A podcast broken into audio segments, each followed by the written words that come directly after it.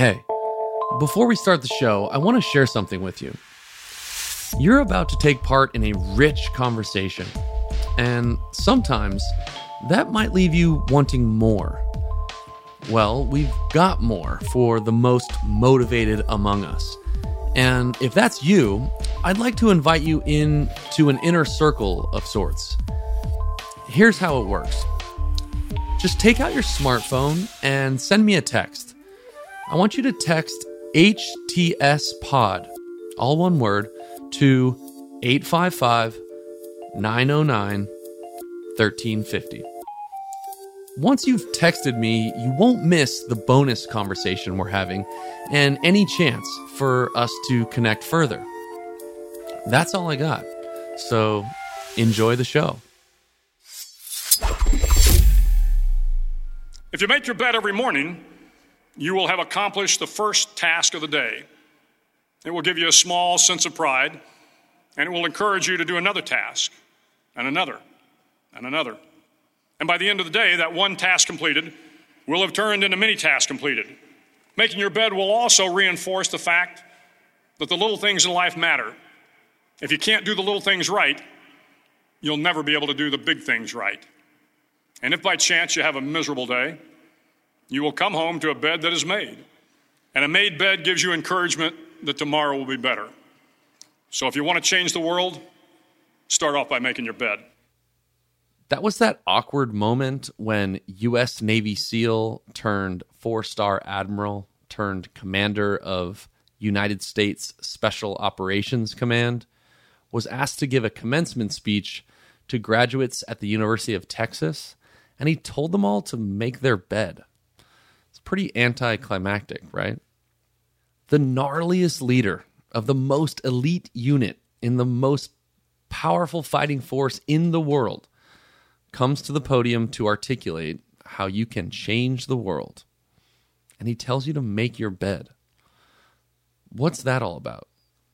The reason you just heard a piece of Admiral McRaven's famous commencement speech is that if changing the world and accomplishing life's most fulfilling moments was about the specific thing you're doing, then we all better be precisely right about what we choose to do.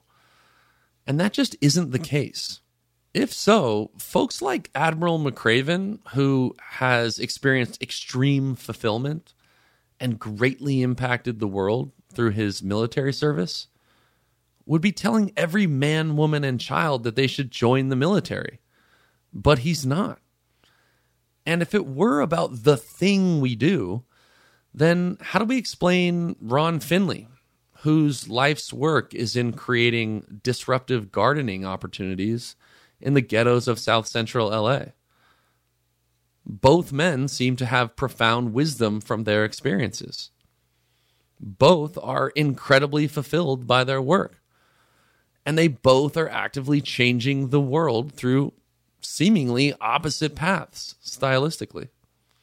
This is obviously because, as Admiral McRaven offered earlier, it's not about the specific end goals. Rather, it's about the little things that make the big things possible. It's the means to those grand end goals. In this season of the podcast, it's about the attributes we've seen folks acquire along the way. I'm Logan Gelbrich, and I'm here to invite you to take up more leadership as a way to better understand life's most important topics. This is the Hold the Standard podcast.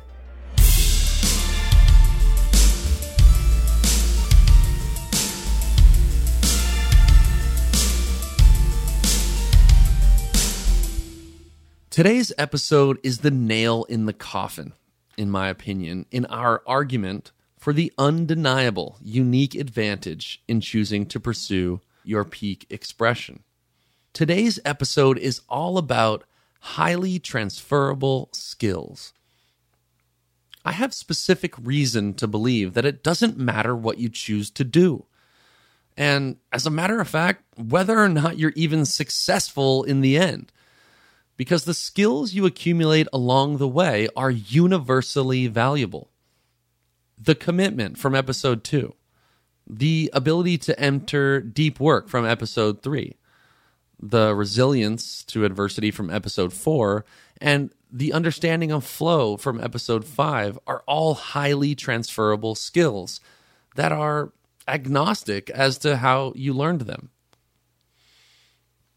In fact, it's this exact concept that was the initial spark that led me to writing my book on this very topic. Because after nearly 20 years pursuing a very specific career in sports, I felt extremely prepared to do well in a new work environment because of the transferable skills I learned along the way. Here's another example. In 1998, a young, motivated, business illiterate man took charge of his father's liquor store. He changed the name, took part of the store's wine business online, and in five years, he took the company from $3 million to $60 million a year. I'm speaking for myself that I fundamentally 100,000% believe that I can run any company. I just do. I myself, as you know, am a reverse engineer. What I would be able to do is look, I don't know I don't know dick about 99% of businesses out there, but it would only take me about six months with my sponge like skills to figure out what's going on, look at the data, look at the numbers, look at the culture, reverse engineer, understand the marketplace and the consumer that's selling, whether in a B2B or B2C place. There is no business that me as an operator feel, you know, uh, intimidated by. I can't speak for everybody, but I do think there's clearly, I don't think I'm that special. Um, I think that there's other people that also have that skill set where they can take a look back, uh, really assess the situation, and then operate. And I think that balance comes with sales and HR. For me, I think that's why I'm able to do so much. For me, my strengths are within the HR universe and the sales universe, which are really the two things that you need in an organization. You need to be able to sell stuff, and you need to be able to like build teams around you. If you're lucky enough to have that deuce in your life like I do, then you can do it. That is the voice of Gary Vaynerchuk, and his confidence that he can lead positive change in any business industry in short order is exactly true because of what I have to offer you today. Our skills are not siloed, and the environment that Gary Vee learned them just so happened to be selling wine online. For you, it may be something else, but the premise remains true. Like Gary Vee, you too can use any rich learning experience to inform your next level of development and performance. Here's another killer who uses transferable skills to do anything but quote unquote stay in her lane. Top Chef All Star Chef Antonia Lofaso small little windows start to open and then there's this confidence that comes from the success of this window open of me saying yes i'm going to do this and then getting positive feedback from it being like well now i'm going to go do this. And now and so now i'm in this mindset where i'm like there is no limit to anything that i can do because i didn't go to business school but i understand business to its core. Based on sitting in rooms with people asking questions reading books and actually just doing the thing so I don't have a business degree. I have two years of a community college, and I just figured it out because I said I'm not going to be the person in the room who doesn't understand what's not happening. And then one thing just laddered the next. You know, it's a stepping stone, a building block, and before you know it, I had all this information that worked, and it was because I didn't have a limiting mindset of I don't do this. This part's not for me. I didn't go to school for this, so therefore I shouldn't listen to this part. You know what I mean? There's no ego. There's no, um, I mean, when I don't know something, I'll be in a room like, I don't understand what you're saying to me. Explain it to me. And then if I still don't, I'll take it and figure it out and find other people who can explain it to me. Um, because I have no ego in not knowing something. I have no, um, you know, a fear of being made to feel stupid. Right. You know what I mean? I'll be the first one to raise my hand and be like, this might be a stupid question, but I need the answer. Yeah. You know, and being totally fine with standing up in front of thousands of people and saying that. Yeah. And only through that, I'm like, there's nothing that's not possible. And I think the only distinction is that uh, what you just said of like people listening to this or me listening to other people, thinking that somehow I am different and less valuable than any of these people that already have all the things mm-hmm. that I wanted. You know what I mean? In my mind, there was never a that's for that group of people. That's for that group of people. I don't live in that world. I'm like, let me show you how big my world is. You can hear the abundance in her voice. If you choose developmental environments like Chef Antonia has, you understand the transferability of these skills. It can feel like you have a passport to new worlds and opportunities. When I wrote Going Right, I wanted to have one real life person's story represent each pillared concept. And when I got to the skill transfer chapter, the choice was obvious. Carl Paoli, who you've heard from many times throughout this season, is an author, a coach, and a truly transcendent figure in the world. This mentality that people like myself have that know that they have the capacity to hold a lot of space for a lot of things uh, can be detrimental because it's it's really easy to fall into this mindset of if I choose, I lose. Right? If I choose this flavor, if I choose this focus, I'm going to lose out on all these other things. And what I've come to learn now is that if you choose, you win. And and I did this as a as a kid for whatever reason. I chose to stick with gymnastics and because of gymnastics, now everything I do allows me to win because I've seen the foundation, the principles, the values, who I am in that process and how it transfers into everything else. And as long as something is cool or interesting or catches my attention, then I know I can transfer into it. The the question is how can we get people to be conscious enough to ask themselves the right questions so they can feel confident enough or have the courage uh, to choose something uh, and then send it. just... I hate to sound condescending, but just as a reminder, the app that you're listening to this recording on has a rewind feature. Play that again. What Carl just articulated was the extension of the worldview of abundance and opportunity Chef Antonia shared. To him, it's in choosing a specific path of development that we win. Here's developmental psychologist Dr. Miller to help us understand the machinery behind the application of our learning and its cumulative effect the idea that your learning is cumulative and that you can find a new application for old learning that's a little bit bigger or a little bit more useful or can keep up with whatever has changed externally right? People know about that in a lot of different ways. Like okay so you know you can uh, ride a skateboard. Okay now you want to try that on snow very similar skills, okay, but also a couple extra variables in there, a little different, right? Like a little more slippery. It's cold. You need a little different gear. You know, like like it's it's different, right? Um, but it's not like you think forget skateboarding because it's on a road and has wheels. It's totally different, right? Don't forget skateboarding. Take the pieces of skateboarding that are helpful in snowboarding, and you make a application of those things, and like you're going to be able to hit it. Okay, similarly, you're learning all through childhood that's occurring, right? Like you got feedback loops, you kind of know what happens. You know, if you jump off something that's too far down, you know, you're going to get hurt. So next time, can you learn to roll if you want to make that jump or something? Like you learn this physically as a child. And then as an adult, you start to learn this cognitively. So can two things be both compelling and true at once?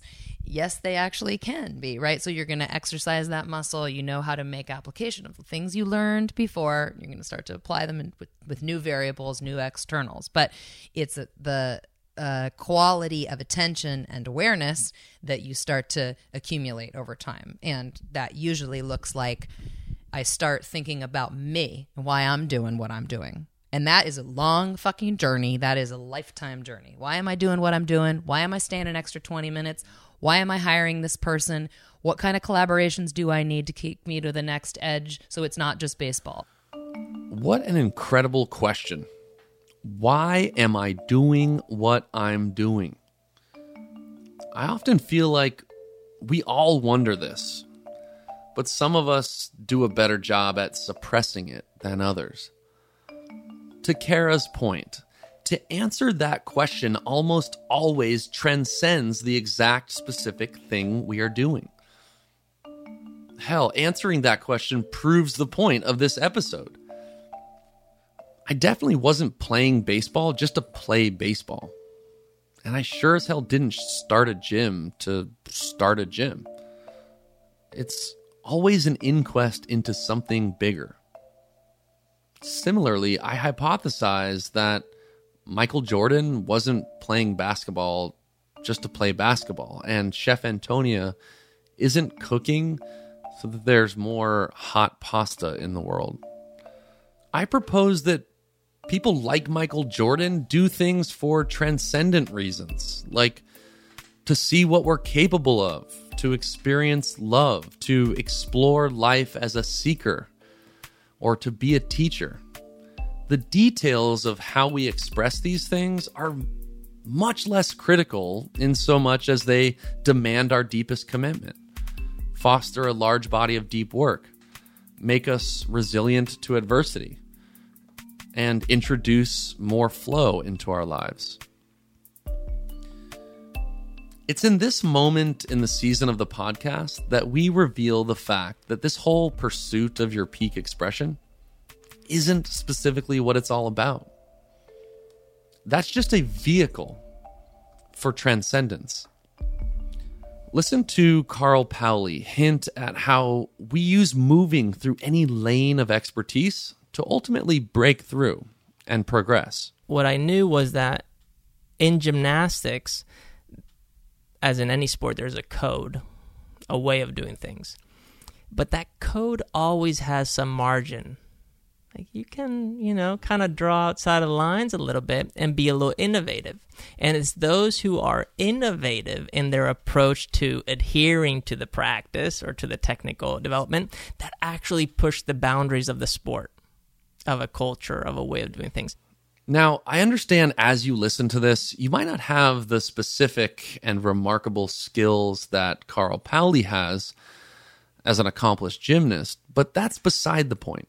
You do have life experience that has developed you in ways that can serve you. These ways are often in our blind spot, according to award winning career coach Ford Myers. Most people take their own skills for granted.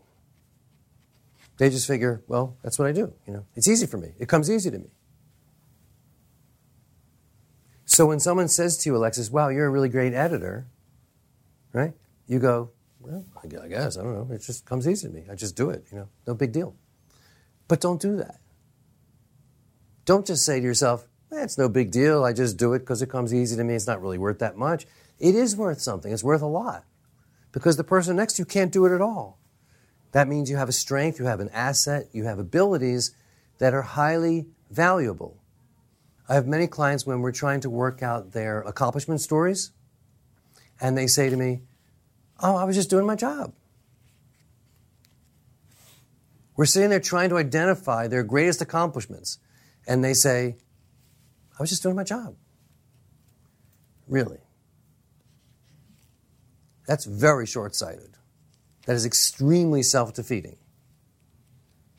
Instead, what you should be doing is taking stock of your accomplishments in every job you have, in every role, and you need to learn to articulate those transferable skills. What Coach Myers is inviting you to do is to look inside your life experience for the attributes you've earned along the way. Now, this of course takes awareness, some of which we can tease out with some reflection. But in a perfect world, you will leave this listening experience with an expanded view of the learning you're doing right now, this week, this month and this year that is helpful beyond its own sake? Developmental psychologist Dr. Kara Miller. The pursuit is the thing that will bring meaning. If people are willing to take that question on, we will get to like way deeper places. And so I would say, how do you build something in earlier on that brings awareness to this? Am I creating meaning here? Am I finding something that's a pursuit that will have another expression I can't imagine later? The place where you get closest to that is skill transfer. When you talk about skill transfer, you're starting to talk about this because it's what can I do with what I'm learning now to keep the awareness that I'm going to use that in other ways later. But I would come at it from a sort of deeper level or a higher level or however we want to say it.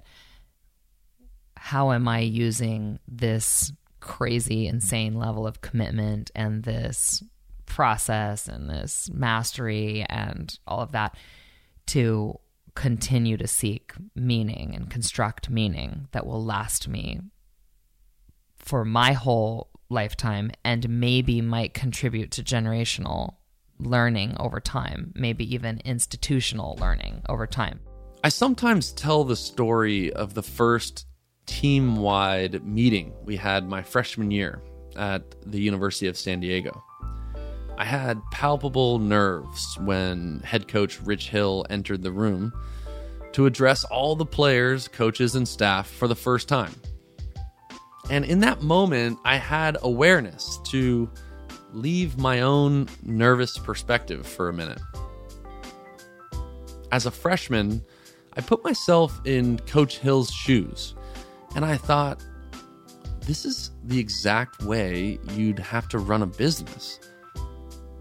Coach Hill, who you've heard from this season, was laying out cultural norms and strategies and making every organizational decision based on its ability to get 30 other people to perform at the highest level so he could feed his family.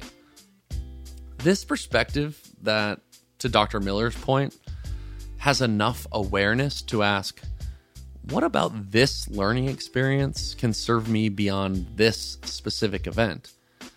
Is exactly how you plant powerful seeds of skill transfer in the learning you're doing now into a future context.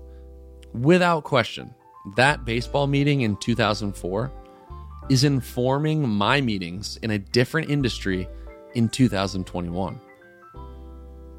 The beauty of skill transfer is that past life experiences pay dividends into the future. This season, you've heard from Brazilian photographer Vava Ribeiro, who I can say unequivocally cashes in daily on the value of skill transfer that we're discussing in this season. It's important to note that remarkable life experiences perpetuate more remarkable life experience and success filled development. Without name dropping, Vava tries to articulate the currency of skill transfer as someone who is constantly surrounded by the world's most accomplished people. Morals, I think, are important to me. Um, people who are, you know, they're they're they're so in touch with what they do, and that gives them confidence about being themselves. And because they're themselves, they can be strictly honest with the people around them. And and then that honesty, that sort of like um, type of persona for me is is is the ones that I'm drawn into. You know, I, I because I value not only people who are successful at their business, but people who are genuinely interesting, good people, because those are the ones that I can learn from. Now, at this point in the conversation, I need to hold you, the listener, accountable. I will not allow you to throw away the preceding episodes of this season simply because of the power of skill transfer. Hear me, this is not a hall pass on vulnerability. What I'm specifically not saying is that it, quote, doesn't matter if you're successful in the end, so the details don't matter, and I can just sandbag on mastery. No, winning the game ultimately doesn't matter. But you've got to play like it does. Even most religions hold this important paradox. Christianity, for example, says what? It says, live like Jesus Christ. Essentially, perfection, which is specifically impossible, by the way. So, what happens? You try your damnedest and you fail. You introspect, you evolve, and you repeat. Hear me. This is much different than living like Jesus Christ, in air quotes, actively sinning your face off, and then just shrugging at your confessional, being like, well, I tried. The learning and development and power of skill transfer is in the vulnerable pursuit of a stretch goal of perfection, as if it's possible. Brene Brown. No vulnerability, no creativity. No tolerance for failure, no innovation. It is that simple. If you're not willing to fail, you can't innovate. If you're not willing to build a vulnerable culture, you can't create. It's just that simple. One of my most accomplished friends and wise souls, Tate Fletcher, has lived many lives as a jiu-jitsu champion, a UFC fighter, actor, and entrepreneur. You can imagine the skill transfer happening when you leave the octagon and try to make sense of a Hollywood film set. And from film sets to business meetings here's Tate on a perspective that sounds like he's just a student in what he calls Earth School. Where can I level up my own consciousness so that I could be of better service to these guys? And I think that it's my communication has had to get better because I think with a lot of people, if you just give them a task to do, they're not so interested in that. But if you tell them, hey man, here's the grand vision of like, this is what we want to get going, and I can paint a picture that I can see, why wouldn't I share that? And so, you know, I just found that I need to be more expressive and communicative with what my desires and dreams about the simple project we're on look like, or else who am I to think that I should be getting any other answer besides some dismal result? You know, like I haven't, I haven't put in my foundation, and I don't know if it's them so much or if it's me. You know, and so I, I feel like there's a, you know, everybody's everybody's a work in progress, like they say, right? And so in Earth School here, it's like we're at different spots. And if I'm in a spot where somebody else is dismal behind me, that's my job. It's my responsibility of a citizen to, to bring them up. I admire Tate and all of the guests you've heard from this season for their ability to not just level up over and over again in life, but how well these people use their seemingly unrelated past pursuits to make them great in something new it seems to me that they all have one thing in common. And that every pursuit in life isn't a stage just for show and tell, but rather an opportunity to practice. Jordan Peterson confirms.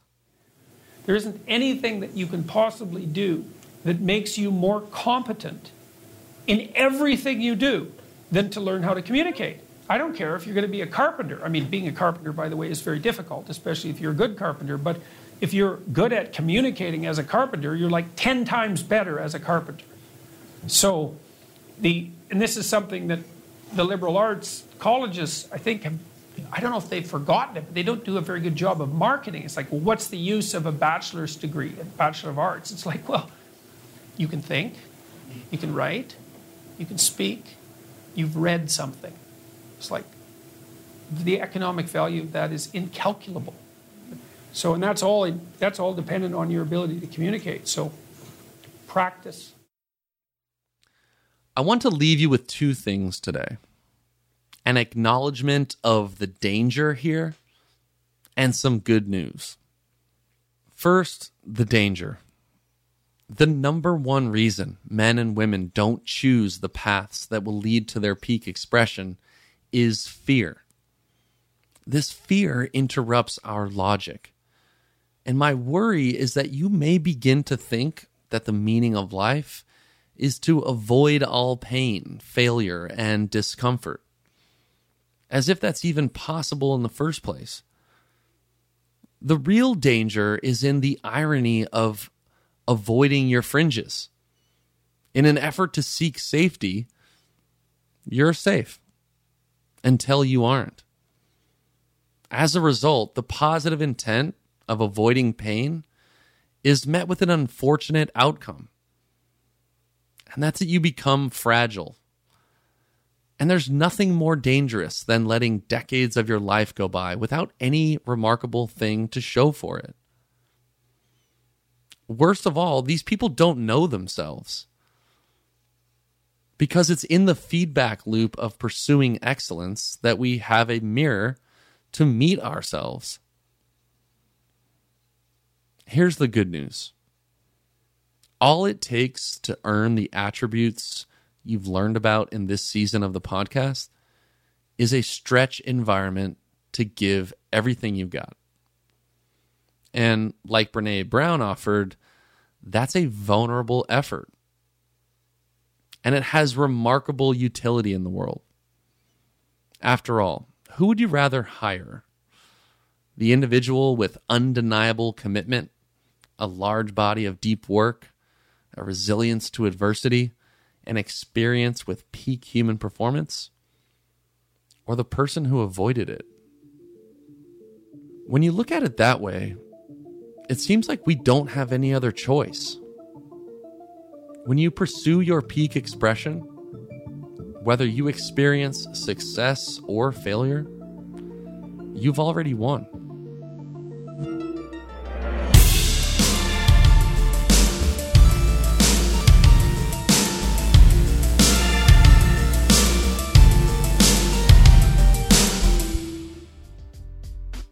I would like to thank our team, producer William Broughton, and me, Logan Gelbrich. Original musical composition by Michael Rodriguez, graphic design by Nikki Grudidaria, and directed by Ernesto Hurtado. The Hold the Standard podcast is a Rebel Talk Network production.